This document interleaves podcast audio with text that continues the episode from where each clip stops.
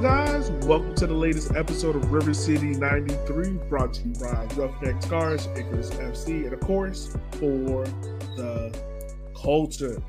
This is your host, as always, Elliot Barr, and is joining me is one man that made the trip all the way from South Georgia to Raleigh and only came back with 1 point. It's Mr. Matt Myers. How are you doing, sir?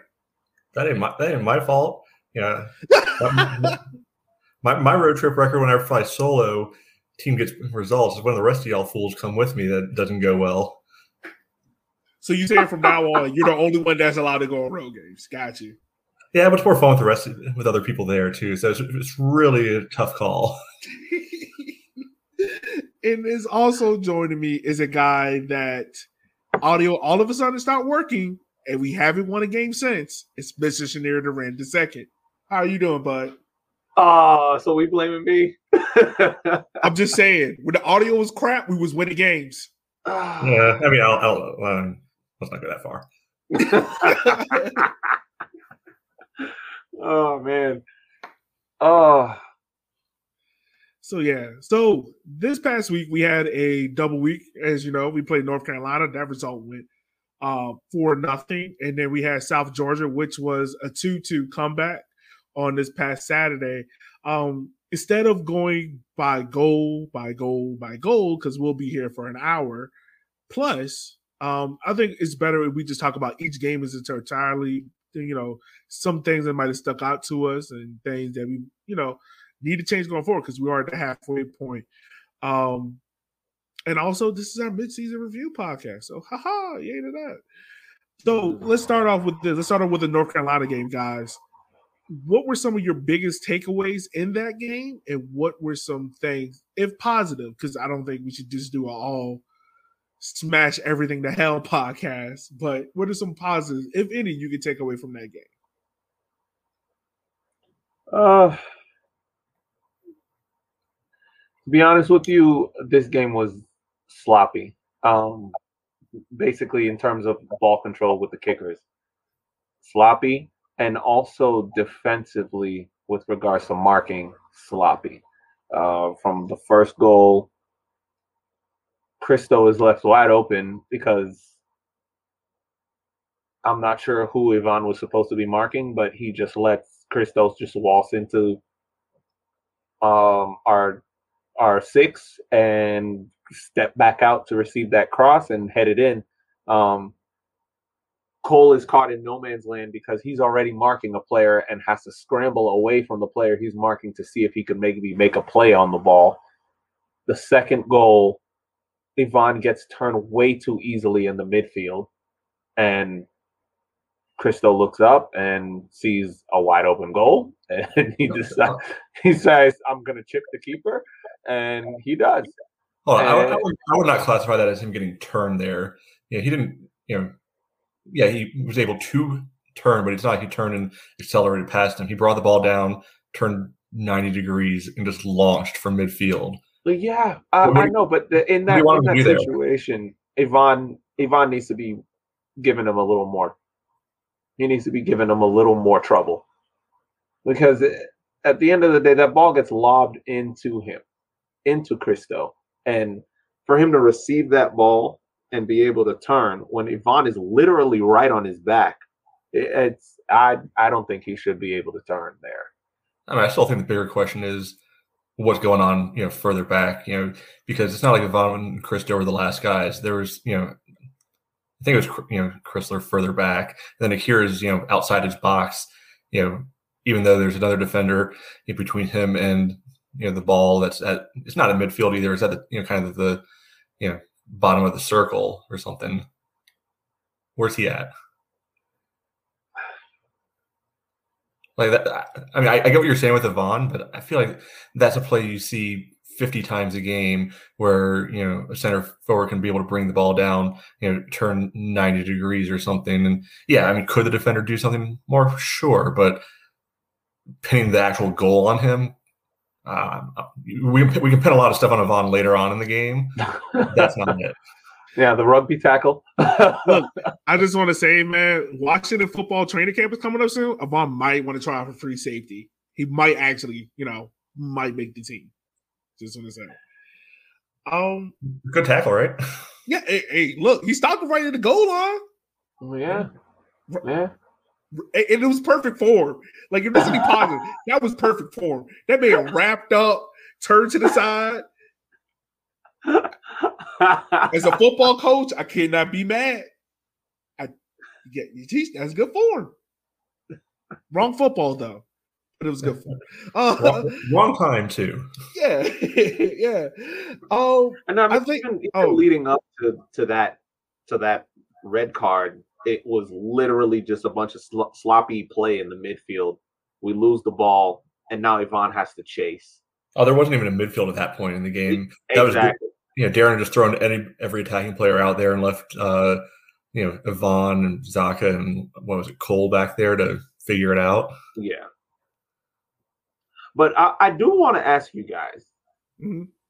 to the letter of the law, a red card in that situation was the red card of preventing a goal scoring opportunity, or was it just from the fact that he literally rugby tackled him? I think it's from a goal scoring opportunity, yeah, and and the tackle itself. Yeah, dude, he was clear in. Yeah, like if you go back like a minute or two before that, if you look carefully, Mumbai is almost level with Ivan at the time of that tackle. Keyword there's almost. Yeah, I know, but the difference is Ivan is wrapped up in a struggle with. Who was it? Cohen or Christo? Christo. It was Christo. Yeah. So is wrapped up in a tussle with Christo. That would definitely slow Christo down, and Mumbai is running free, and Mumbai is not exactly your Ford Pinto. So, is there an argument that Mumbai maybe could have caught up to the play if Ivan was left for dead? But if you're a referee, you can't make those presumptions. You can only go off of what you see. Yeah, and also it's like the way how the tackle happened. It's gonna happen. And plus that AR on that side, like another thing to note, that ref on that side was not good. Like if you go back and look at the first half, Alex was on. I think like 2 times called him on. They missed the elbow that Emmy got. It was not a real ref game. Anyway, to get back to the positive thing with this game so that we can move on and never talk about this game again, Olex created a ton of chances in that game, mostly by himself. He was pretty much the only one causing any kind of problems, looking any kind of threat throughout the entire game. The other positive, academy kid Damian Gallegos got a 10-minute run out, so he didn't really impact the game much while I was out there. It was nice to see that pipeline continuing to grow and young guys getting some chances. Yeah, and Mumbai came back as well, so it's good to see he is healthy. All right. So moving on. Nothing else to say about this game. But before we do go, it's one good thing to see that even though, yes, it did lead to a red card, but the fact that coming back from injury in that situation late in the game, Mumbai is still able to almost keep pace with that battle in terms of his pace. That lets me know that he's fully healed, and that we will probably see a little bit more of him. And it won't just be like, we just put him in to let you guys know that he's still a part of the team, but he's still in bubble wrap, So I'm glad that seeing him out there, he looked healthy, he looked fit, mm-hmm. he looked like a player who's ready to just continue on with the season. Yeah. So moving on, game that happened on Saturday, South Georgia, 2-2. It was a little bit of controversy in the first minute. Well, 20 seconds. I don't really say it's controversy. It was a nailed-on pen. Yeah, but Richmond did battle back to get a 2-2 draw. So I want to get your guys' feelings on this game, how you guys felt about it. So I was there at the game. Not much to that place. Think about like the high school football stadiums around here. Shrink it down in size a bit.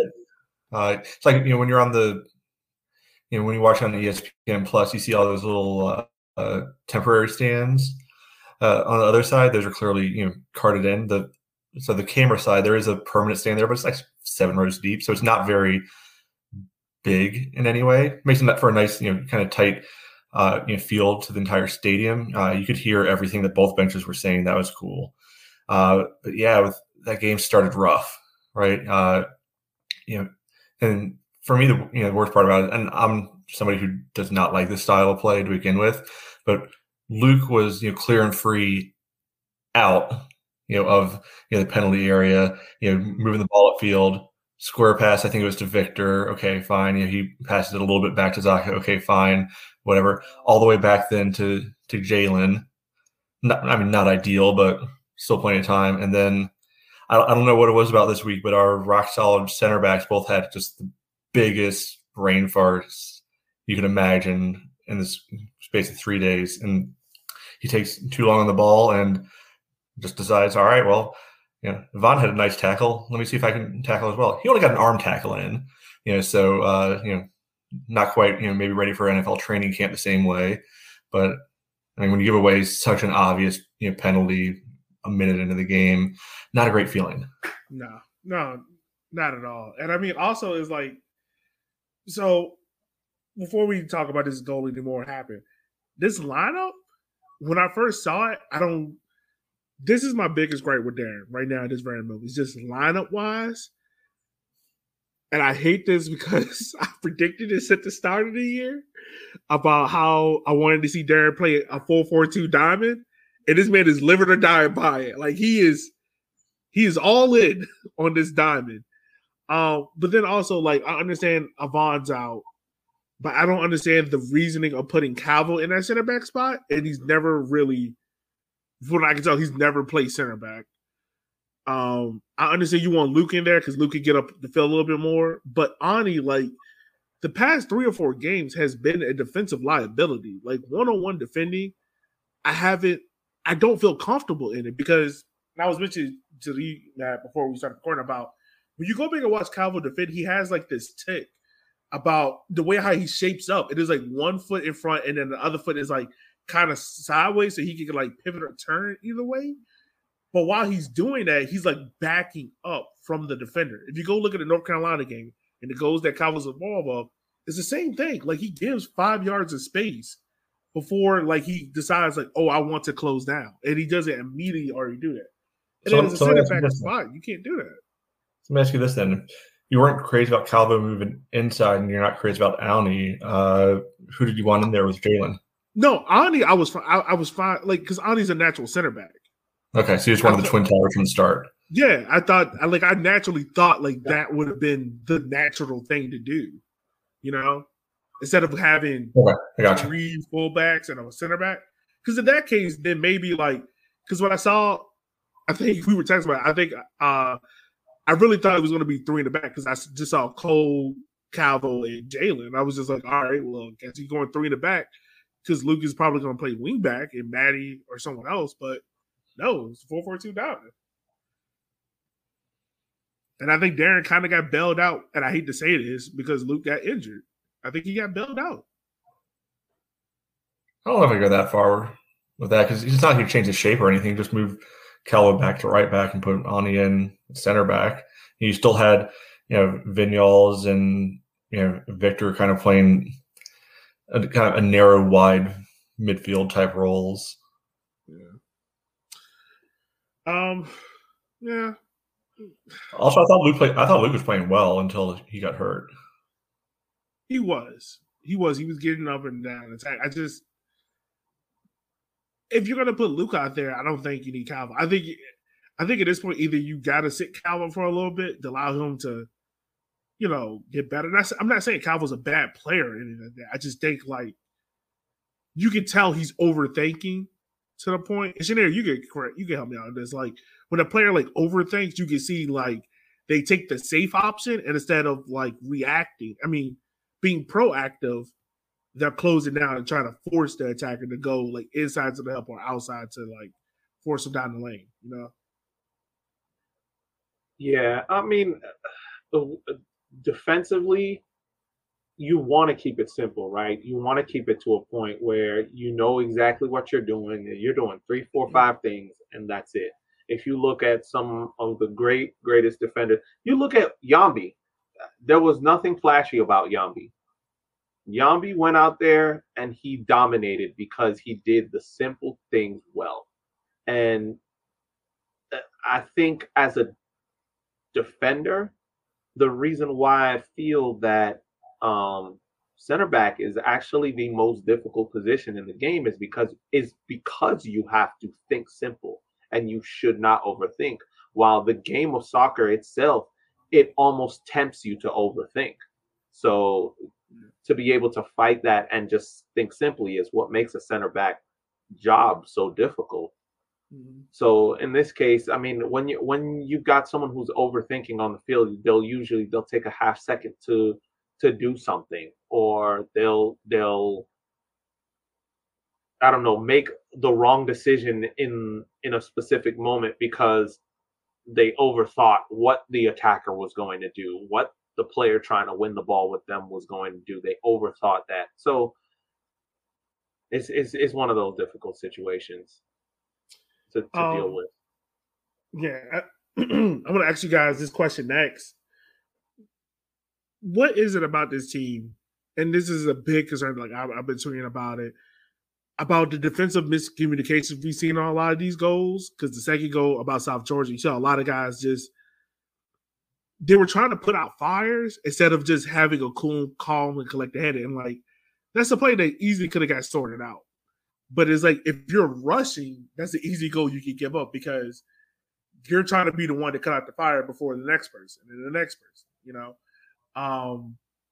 What is it about this team that we've seen, like the miscommunication in the defensive part of the team? Do you think that's just the back four, or do you think it stems more from like how the midfield is playing as well in the attack?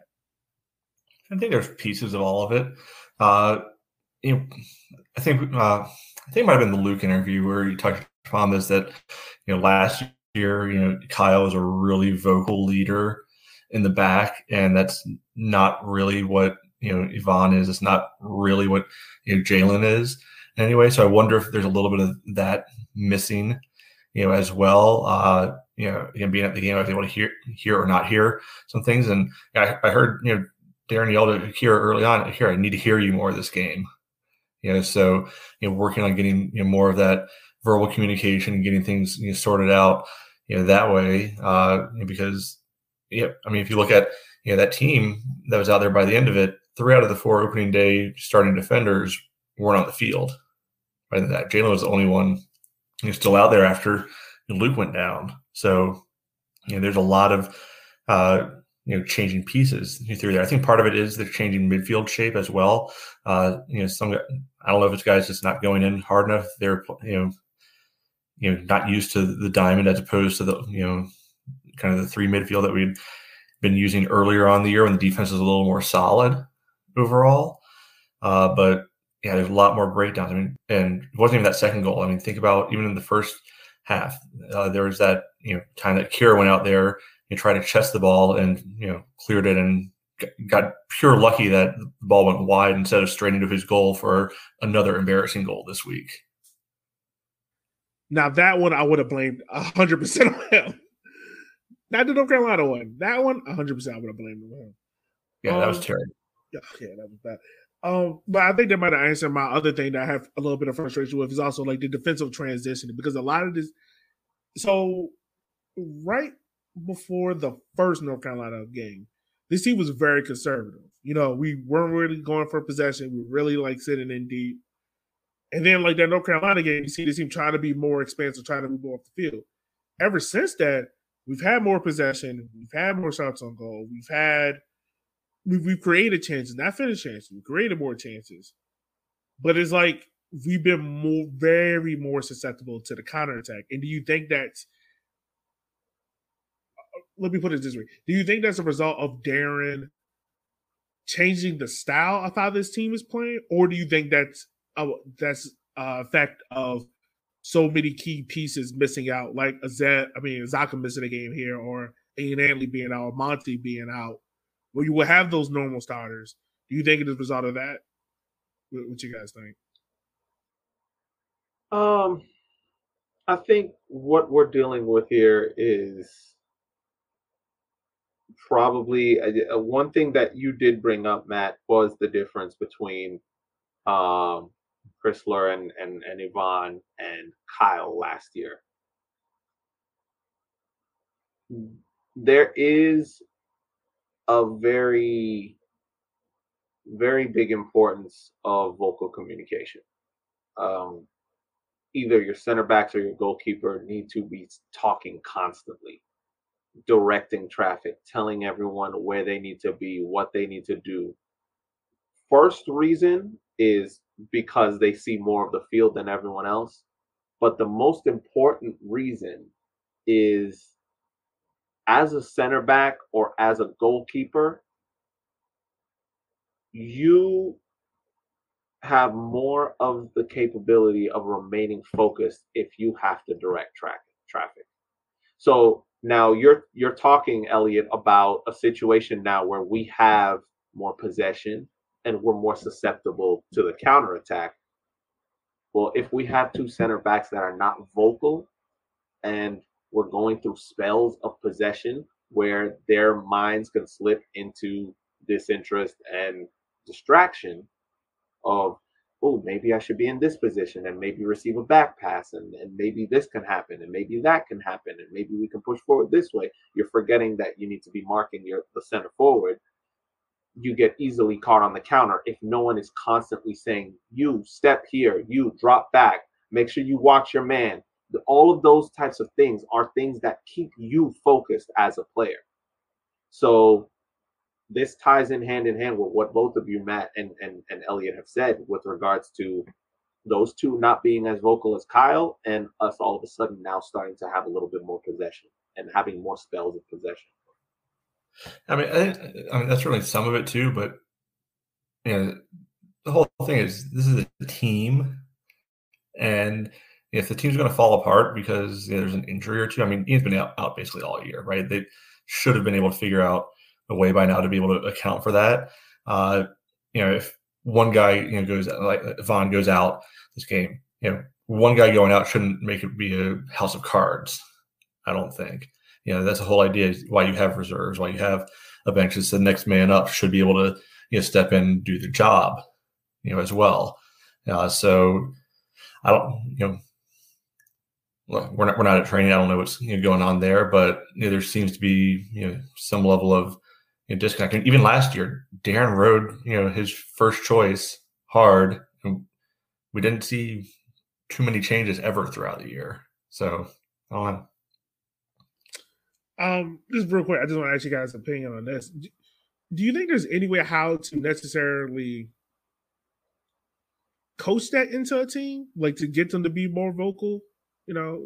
I'm once again, like, I don't have the perfect solution, but I want to hear you guys' opinion on, like, are there ways to get about it? Because what we've heard from players like Luke, like Matt, like Akira, and it's not hard. Like, as fans, who are the vocal guys, who are the guys that are going to yell, cuss out someone, or overly talk, and you don't normally see that out of Ivan, out of Akira, Jalen. Maybe it's a little bit more talkative, but not as much. Is there anything that Darren can do to help that, like to increase the communication, or do you think it's just a thing that, like Matt, you were saying, like one, this team just needs to get healthier, and two, they just need to play better. Gotcha. Yeah. Well, firstly, that's very hard to coach into someone who's a full-fledged adult and has been playing professionally. That's very hard to coach someone who has been their entire playing career, the silent leader, to be the vocal leader. So that's very difficult. But touching on one thing you said, Matt, with regard to Ian, it's even more telling the fact that this is the second year in a row that this has happened, and it feels like we did not learn from it the first time around. This is the second time that we've lost Ian for the remainder of the season. This time it was just earlier in the season. And it's unfortunate for Ian, Antley. It's unfortunate that he's caught this recurring injury a second time around, but has there been enough focus in having a contingency plan for that? I mean, we started off the season with Devontae still injured. We started off the season with an Ian Antley returning from injury. There should have been a plan B already set up. And I feel that the plan B has been a little too fragile, especially from this being the second time getting struck. I mean, in fairness on that one, you know, he signed, you know, 3 right backs. He had Antley, he had Devontae, he had Calvo. You know, so but Devontae was still injured and still wasn't game fit.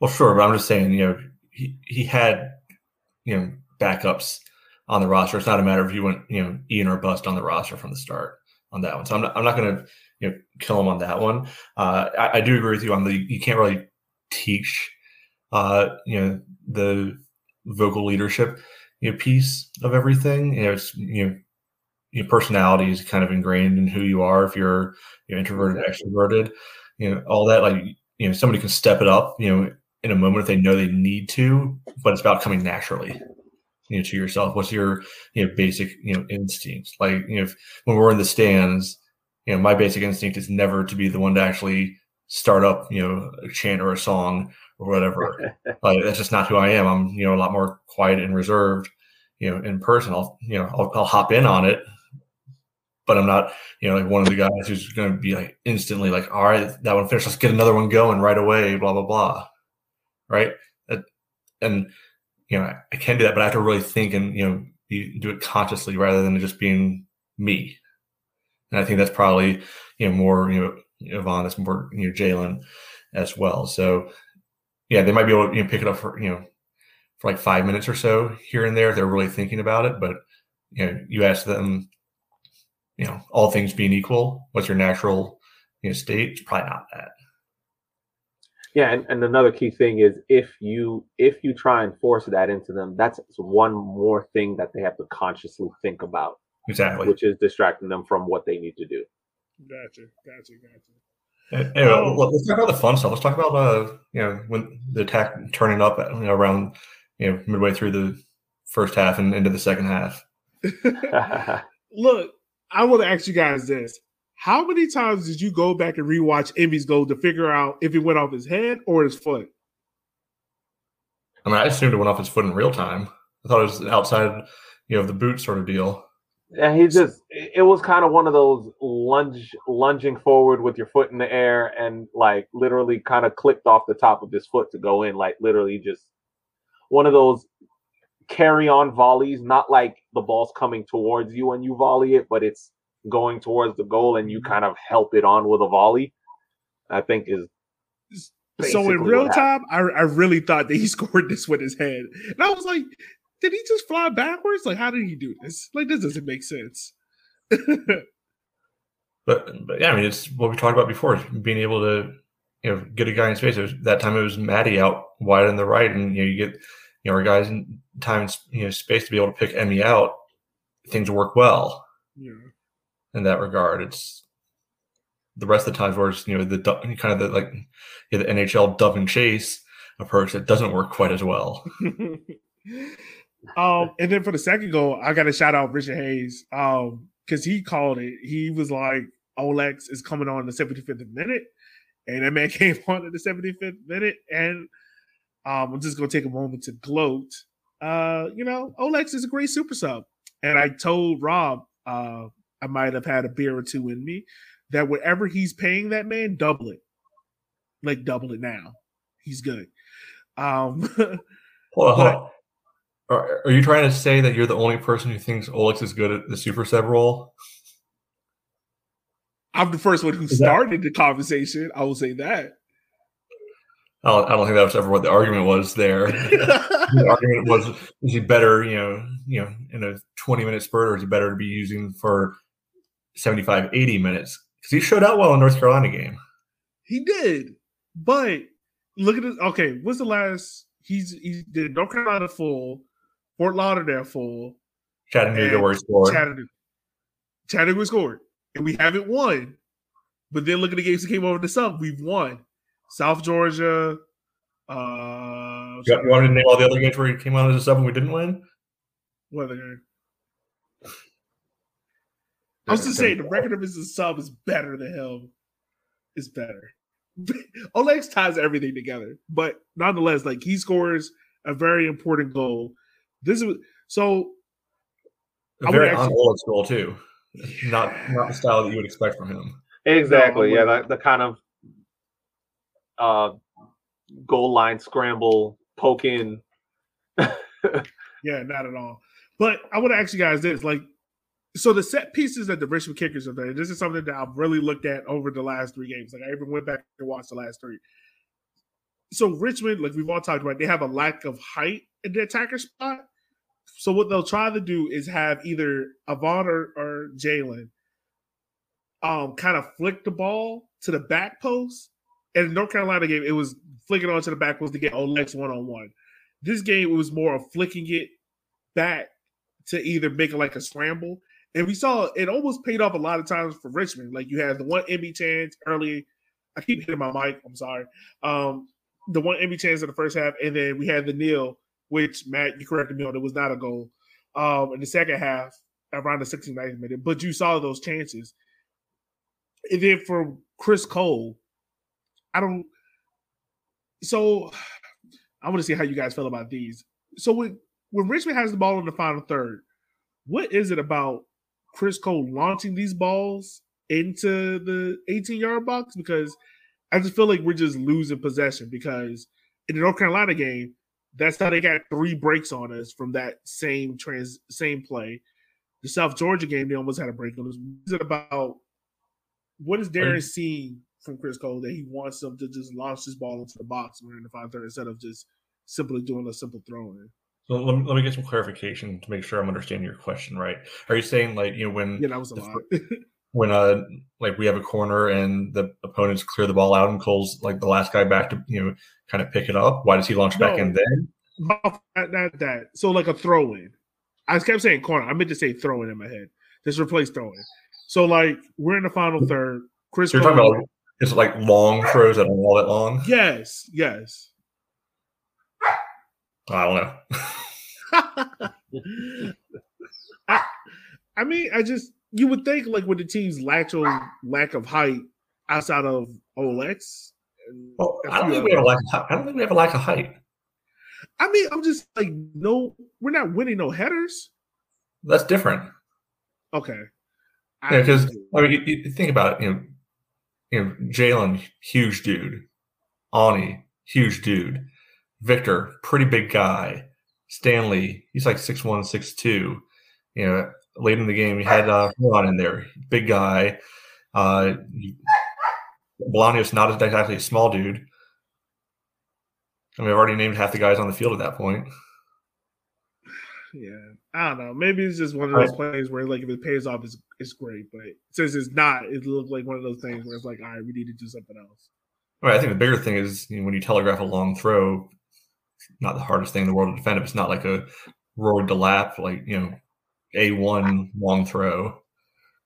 Yeah, I think that's what it is. It just feels like it's the same thing and there's no, like, different type of variation to it. It's kind of like Cole would get the ball, he'll throw it in, Jalen will flick it back, and it is what it is at that point. Yeah.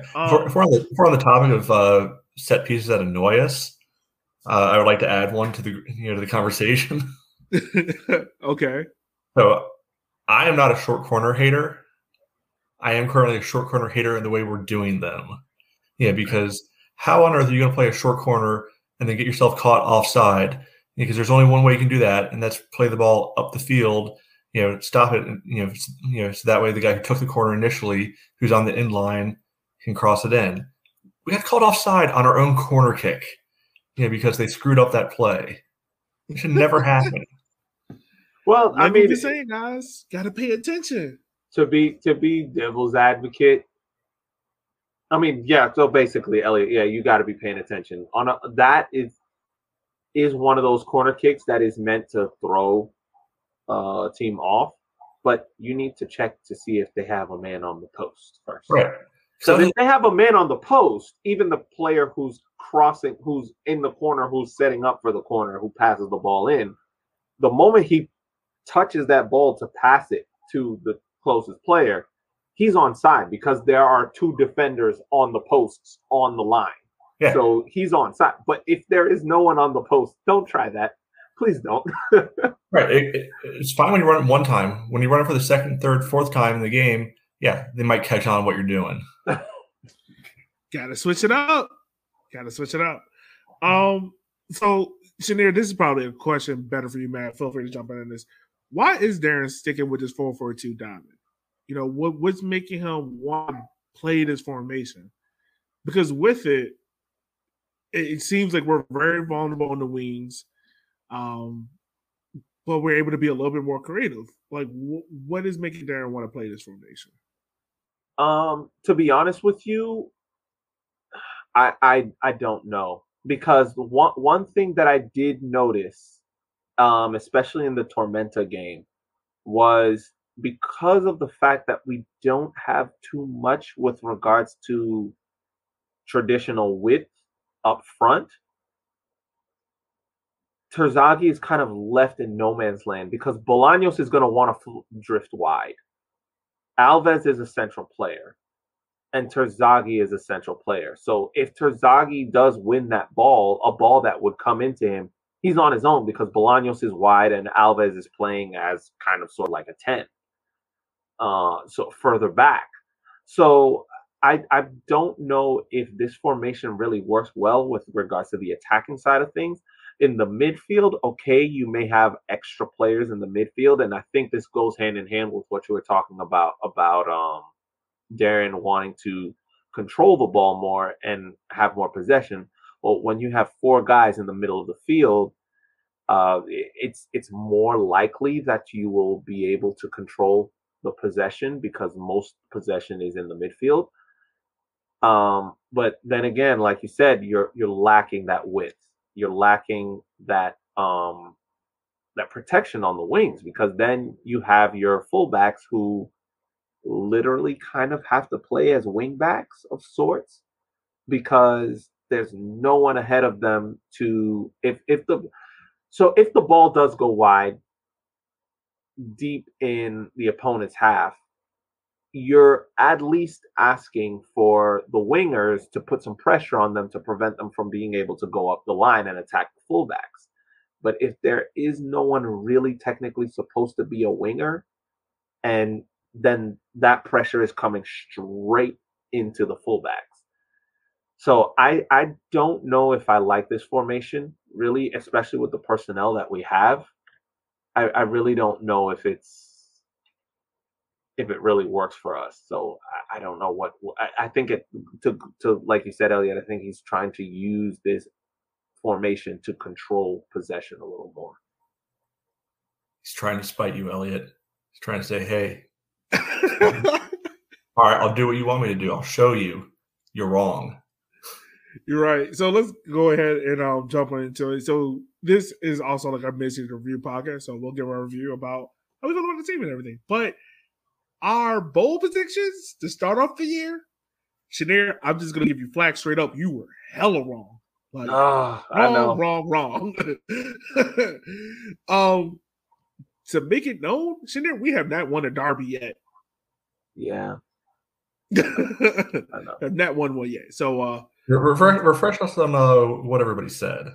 All right. So, Shneer, bowl prediction was we were going to, win every derby this year. We were not going to lose one. Matt, you said Zaka was going. Can we get a clarification? Because I remember, I took issue with the term derby. I don't remember what categorized as that. Was that just Madison, or did that include North Carolina, or what was? So that included Greenville, North Carolina, Richmond. He included those three clubs. Right now, we have one draw. No, my fault. 2 draws, 2 losses to them at this point right now. Shneer, how bad do you feel? I'm just frustrated. I'm frustrated because if you look at the 2 losses against North Carolina FC, we literally lost. Oh, my fault. No, 3 losses. It's 3 losses and the loss to Greenville. So, yeah. We literally lost 2 of our derbies against the team that is at the bottom of the league. And we also gave up the most goals against the team at the bottom of the league. Oh, we're the only reason that team's even within sight of any other team. Exactly. Yeah. They're the only. I think they're the only team that we've given up 4 goals against. Mm-hmm. And I mean, it's like, I don't know. Yeah, they got 2 points from the rest of the league. Yeah, that's about it. Anyway, what else were we wrong about? So, Matt, you were right about Zaka leading the team in yellow cards. Yeah. He does lead the team in yellow cards. I was wrong about Stanley Alves leading the team in scoring this week. He's came close. He has not. He was on Wednesday. Yeah. I'm trying to help you out here, man. He definitely did have a screamer that went off the outside of the post on Wednesday. But I think, to be fair, your prediction, Elliot, was based off if he actually got to play. Yeah. And I think he's played probably 2 full games, if that. No, I mean, well, he played most of the game. He's playing more. He's playing a lot more than what he was at the start of the year. So that makes me think it might have been something injury-related. But I don't think anyone saw him playing as a 10, though. Yeah, no. That – and I'm not going to lie. Like, low-key, I kind of want to see him more because he's not afraid to shoot. Right. Exactly. He's not afraid to shoot. Like, that's the one thing that I did like about him. And I remember last year, preseason, I think he scored a couple of goals in the preseason, during the preseason in the 3 or 4 games that we were able to see. Yeah, he had 4 or 5 in the preseason. Yeah. So I mean, in terms of that. Oh, okay. Yeah. Well, I mean, most of those were range shots. The one that sticks out to me the most was I'm trying to remember the team. The Foggy night. Oh, you're talking about 2 years ago against High Point, yeah. Yes. Most of his shots were from further out. They weren't, strikers' goals of right on the goal line, 6 yards out, penalty spot out, and or something like that. He was creating his chances, and that was something that was a bit unusual for a number 9. And I guess that's probably one thing that may have given Darren some pause with him. And it's like, maybe you're not a 9. So this is interesting. Seeing him as a 10, in that position, like behind Terzaghi, and which it can pay off because the more attention Terzaghi gets, the more space he gets. So the other prediction I had was that Richmond was going to have at least 2 games this year where we scored at least 4 goals. That was based off of last year under Darren, where we were winning almost every game 1-0. I came close twice. Well, actually 3 times. We scored 3 goals. We haven't cracked 4 yet. So I'm still kind of teetering with that one right now. Yeah, we gave up 4 instead. Shut up. Yeah. So, do you guys want to hear what the points per game table is now, or do you want to go into Darren Swarovski? I'm just going to bypass that. All right. So, before the pod, I took some time. I've worked out Darren Swarovski's record. This is also including his time as FC Tucson. So just keep in mind, listeners, his time at FC Tucson is different than what FC Tucson is now. At that time, FC Tucson was the quote-unquote 2 team for Phoenix Rising. So there was a lot of roster change, a lot of fluctuation, a lot of the lineup. So that might have skewed the record. But here's where it stands. So far, Darren Swarovski, he has coached 58 games in total USL League One. He has 20 wins, 16 draws, 22 losses, 75. His teams have scored 75 goals, has given up 82 goals, and has a -7 goal differential. Guys, when you hear those numbers, and also he's presumably better at home than he is on the road. But when you guys hear these numbers, what are some things that kind of pop in your head about Darren and his tenure in Richmond thus far?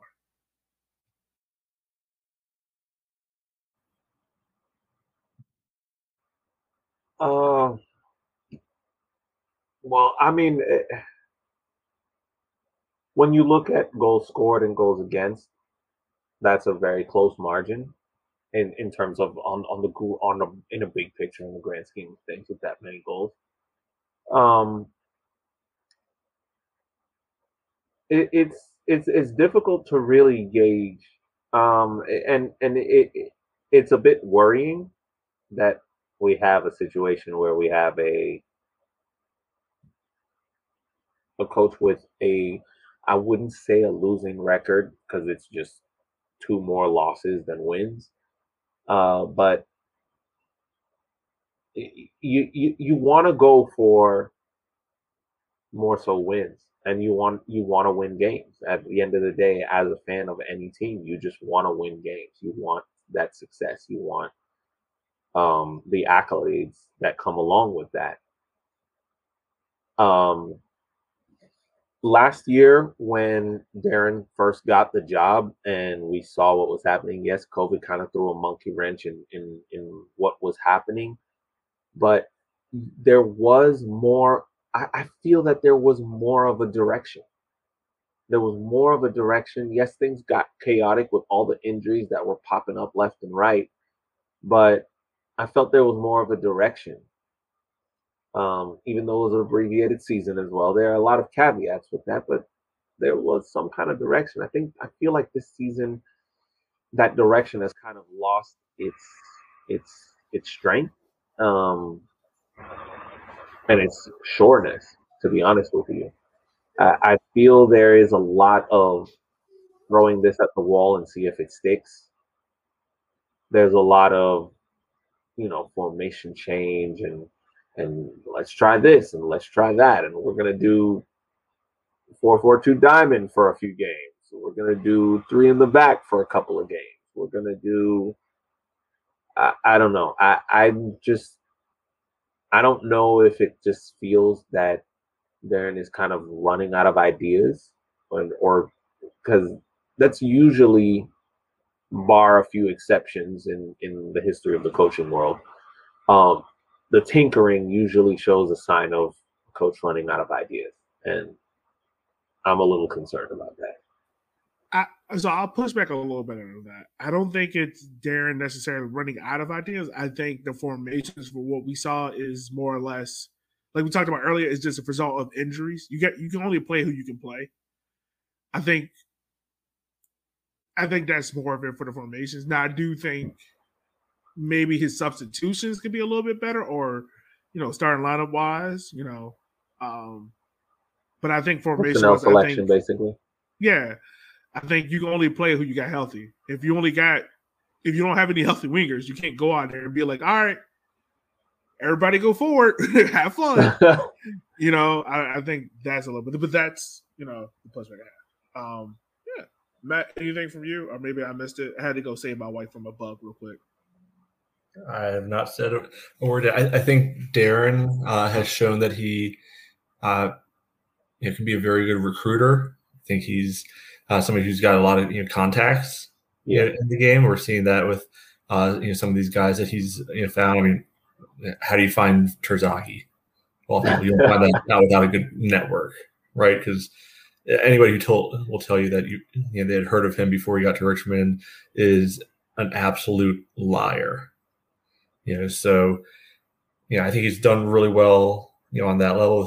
Some of these guys that he's been able to bring in, he's been able to find. I don't know if there's any other way to say it, on the field than mixed bag at best. Yeah. Right. It really feels like a situation where the you know, the sum of the parts is less than the whole, right? You know, and you know, the past, you know, years, you know, we some, especially under Lee, sometimes, you know, we see where the sum of the parts is much, you know, greater, you know, than the individual pieces. And I don't think we're seeing that, you know, right now. And, you know, really, you know, ever since, you know, that Omaha game last year where, you know, Antley went down, the team had held on to win, you know, I think what were they, like 6-2-2 at that point, and, you know, it looked like, you know, they had a, you know, death grip, you know, on the playoff spot. You know, it's been mediocre. Oh, what I would do to go back to that moment? Like, yeah. Because that's the game Ian got hurt. Mm-hmm. Oh, man. Another win that I was on a solo road trip for, FYI. Are we sure there's not, like, because I know Loki's out now, like the show. Are we sure there's not, like, a variant version of Ian Antley we could pull from that universe that he didn't get hurt? Yeah, there is a variant. His name's Connor. He plays in Tampa Bay right now. Great. Do whatever you got to do. Bring him there now. But yeah, I mean, I want to ask you guys this. As a teacher, you know, I love grades. What do you feel like is your grade of this team thus far? Because based on our preseason predictions, all of us had this team in the playoffs. Now, we all differed on whether or not we were going to finish in there. Once again, horrible. Like, I might have to stop doing preseason predictions because Shneer had this team finishing first. Like, Matt, you were more in the range of second to third, second to fourth. My fault. I was more. I was like home playoff game. That's the goal. I don't care if it's second through fourth. It just got to be a home playoff game. But based on that, where do you guys feel about this team, like grade wise? What grade would you get? I guess C-. I was gonna go with that too. Yeah, I mean, they're not. Well, minus Wednesday, they're not bad, right? But how many games have you know, left watching, you know, this year where you felt really good after it? Opening day, New England. Any other ones? Maybe Tormenta won. But I see. This is the thing. It was never. I agree with you. I go with the C-. With that, I'm kind of leaning towards D+, C-, kind of for me. But that's just based on every game this year. I haven't walked away with that. We were the better team. We were the most convincing team. You know, it didn't feel like I haven't seen a solid performance out of the squad yet. Because I think even like in the South Georgia game, that game got left really, really late. It took Olex, super sub, quote unquote, to come on and turn the tide of that game. The North Texas game, you were down 2 goals and you flipped that on his head. But I mean, like you said, you've had solid performances. You've gotten, you know, points where you weren't expected to get any, out of a Union Omaha, the South Georgia game on Saturday. But then we've also seen the really bad performances of this squad where everything it looks like no one knows how to play soccer, such as the North Carolina game or the Chattanooga game where we got pinned in our own half for the first 45 minutes. Though I think there's time to grow and get better. Yes, of course. There's another half of the season left. There's 14 games left. You know, I there's things on which upon this team can improve. But right now my grade stands like C-. Yeah, and I think the reason I would, you know, keep him at C- is even let's even just say, you know, you flip that North Carolina home game, that 0-0 game. Say you flip that into a win. Team's in a playoff spot right now. They'd be in fifth, 1 point out of fourth with games in hand, and you know only and within clear sight of third at that point too. You know, so it's not like, you know, they're dead and buried, you know, by any means, but I think it's just that, like, you know, I think you were saying too, is that feeling of underwhelming. Yeah, and this is the thing. Like, I know everyone mostly had positive feelings after the 2-2 draw on a Saturday. Me, on the other hand, I was just kind of just like, a game like that, I would feel better if, one, it wasn't on the rear end of a 4-0 shellacking, but if that 2-2 draw happens after a win, you know, you feel different about it. You know what I'm saying? Yeah. So it just feels negative in that sense. But one last thing before we wrap up, guys. Well, two last things. 14 games left. How do you think the kickers finish out the year? And what is your midseason bold prediction for this team? Shneer, let's go on and start with you, my man. To be honest with you, it's hard to call. There's been a lot of changes, a lot of switching things around to the point where, like I said, there's not really much direction. So it's really hard to tell where this team is going to go from here. Will they improve? Will they plateau? Will they dip? Maybe that come from behind draw could wake some players up and you know, light a fire under them and get them rolling. But to be honest with you, I do see us maybe continuing a lot of the same. Hop yourself off that fence. Pick a side, man. No, I'm saying the inconsistency. That's the word I was looking for. The inconsistency that we've seen so far. It pains me to say it, but I feel that it's going to continue that way, and which kind of throws a monkey wrench in terms of trying to decide what's going to happen. But I think that we may, depending on the form of other teams, we may be able to scrape into the playoffs, because we need to remember that right now Tormenta are in fourth, and we have 3 games in hand on them, and we are 3 points behind them. This table is pretty tight, with the exception of North Carolina of sorts. Even them, they're still technically within reach. But there is possibility for us to make the playoffs. I think one prediction is we will be able to make the playoffs. However, to put a caveat on that all depends on what you said, Elliot, on how many games Terzaghi is focused.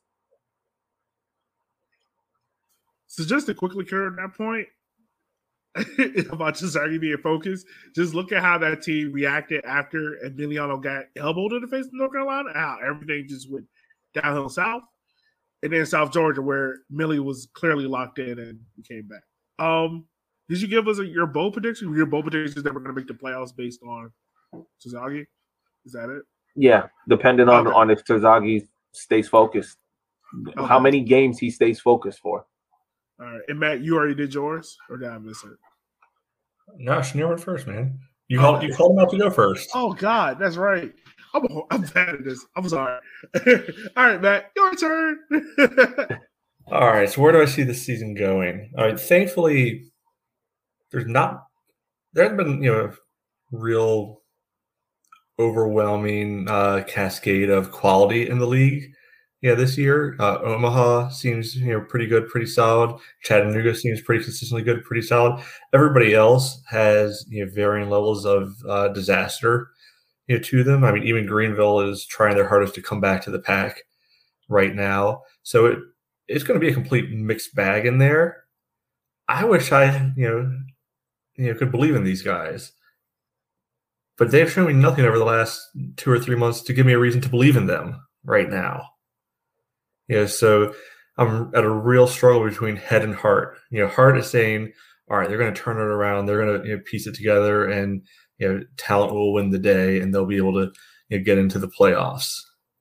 Head is telling me, all right, we got, you know, at Omaha coming, we got a game home against Chattanooga, which never goes well for us. We got a trip to Greenville coming. We got 3 with Madison, you know, coming. We got, you know, at North Texas, which has never gone well, you know, for us, you know, coming. So there's going to be an uphill battle on that end. So I'm trying to, fight between those two. I mean, I hate to say this. It would not stun me if this comes down to the last day of the season, late night USL After Dark at Tucson, where the team needs to win to get in. I don't know if I can pull the trigger and say they'll be able to win it. I don't know if I can do it. I want to, but I don't know if I can. I'm really going to hate it if it comes down to Tucson. Just like how I did the Chattanooga last year, I'm really going to hate it. Yeah. Yeah. Right, but would you be surprised at all if that's the way it plays out? No. The way this season is going, not just for the kickers, but for everyone. No,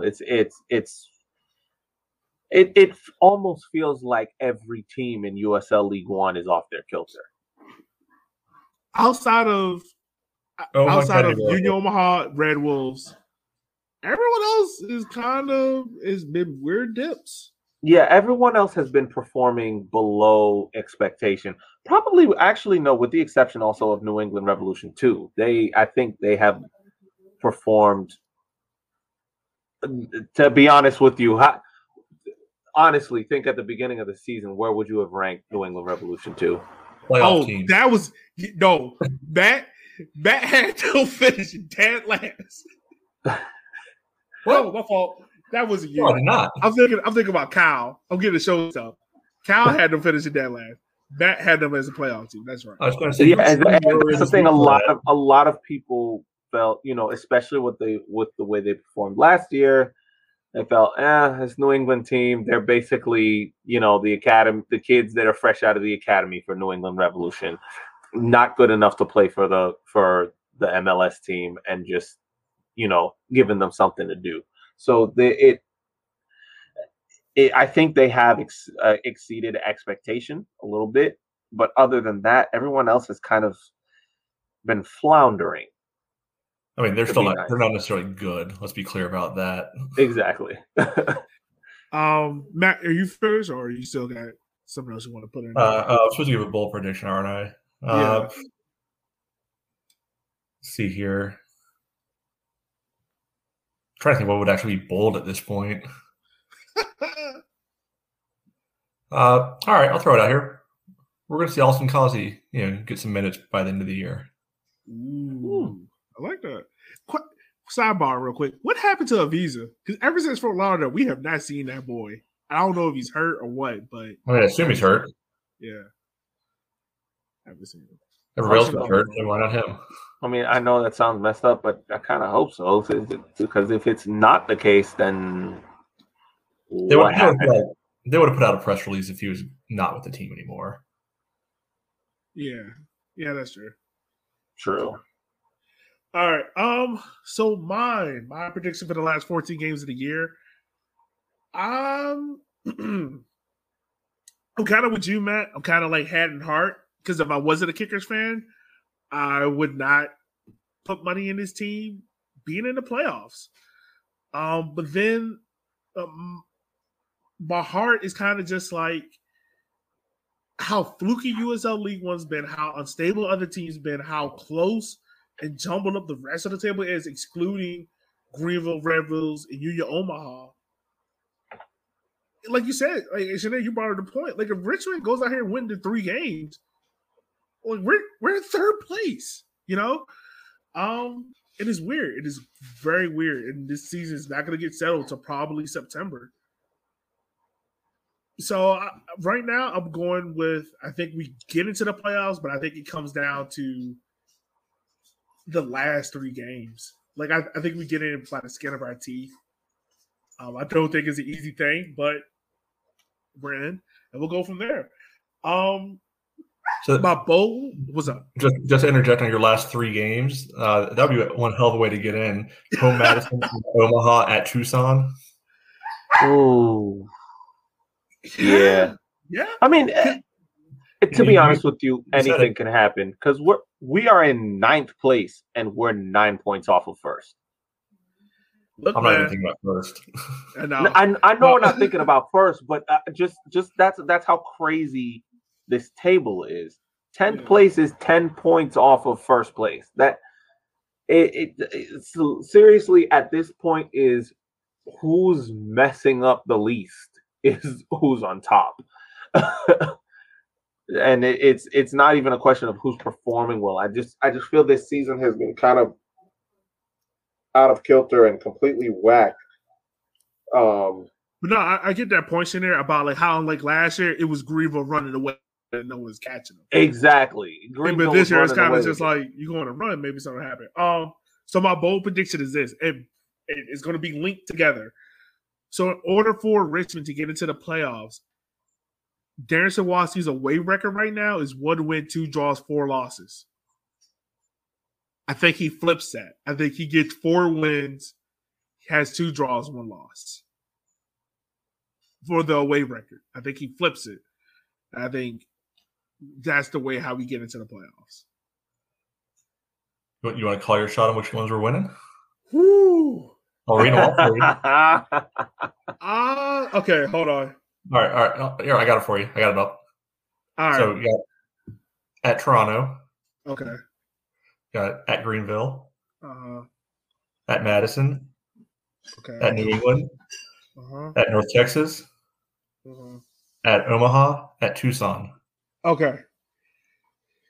All right. So I think I take Toronto as a win. Okay. I take Revs as a win. I take SC Tucson as a win. Say it. You know you want it. I take Madison as a win. There you go. Yeah. I'll take Madison.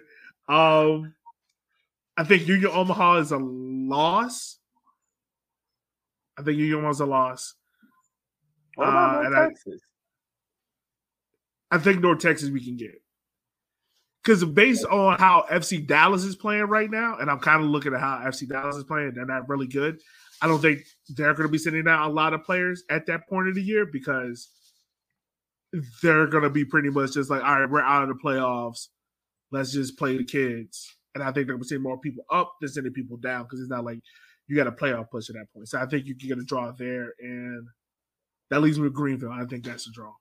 Historically, Greenville has been a place for a draw for us. Neither team has been historically better than the other, even including the first game this year. Like, you know, that game was a draw, so I think that's there. Dallas only 6 points off. You get, you know, our good friend Pepe, you know, staying on fire like he had his hat trick this weekend. They could MLS. You can show up the table real fast. I got them flaming out a lot more quicker than what he did than anything else. But yeah, that's my. I think in order for this team to get into the playoffs, I think Darren has to improve that away record. Because historically on the road, he's won only 3 games. That was last year, the year before that. So I got him getting 1 more than that normally, and that's 4. So that's what it is. All right. Yeah. I know. That's my bold prediction. Anything else out of you guys before we wrap up? I know it's been a tough week, but maybe this podcast can lift up the Red Army. Who knows? Lift up. So y'all had a good turnout, you know, doing stuff for the community this weekend, right? Yes, we did. So thanks for that, Matt. Because I'm not the one that usually talks about this stuff.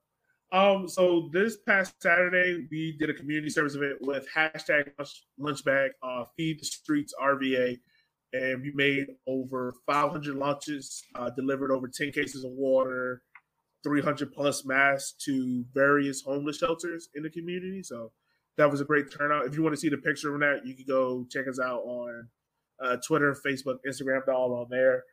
So that was a really cool event for us to do. You know, it was something different that the Red Army hasn't done in a while, but it was great to, you know, get back in the field of community service and helping people out. Absolutely. And I think there's, you know, wouldn't be surprised if there's other events, you know, getting planned, you know, for the future. So, you know, even if you're not technically a member, you know, of the group, you don't have to be to join in. We'll make sure that, you know, we get the word out outside of just the group page too. Yeah, most definitely. If you have any ideas for community service events, feel free to hit us up and let us know, and we'll get you in contact with the right people that can help you. More likely, that probably be me. Yeah, I'm trying to figure out how to end this now. Shneer, anything for you, buddy, before we wrap up? I'm just looking ahead at next week with Tucson, or next game. Our next game against Tucson, it's at home. So you're taking the Bill Belichick approach on to Tucson, huh? No. No, Tucson's coming here. But to be honest with you, if we look at the past couple years, Tucson has not really had a lot of fun playing away against us. So I think we have an opportunity to kind of bounce back with this game. Maybe get ourselves back on the winning side of things. Yvonne will be back. Will he be back for that game, or it was just one match, right? Yeah, okay. Match. All right. So so Yvonne should be back. Hopefully we'll be able to have an established back line together. And if that's the case, there's a real chance that we can take it to Tucson and hopefully get 3 points at home. Anything else out of you, Matt, before we wrap up, my good man? No, I mean, PSA, if you've never been to Statesboro, don't bother. Ain't much there. You're close, not too far from Savannah. Go to Savannah instead. Sound like you regret it. I thought we were going to get in the entire pod without my dog barking, but we did not. Last thing out of me, I just want to say this. No matter how frustrated you are with the team, no matter how annoyed you are with how things are going, that does not give any of us, and I'm including us in there, not saying we did it, but just including us in there as well, to call players, staff, or other fans out of their name.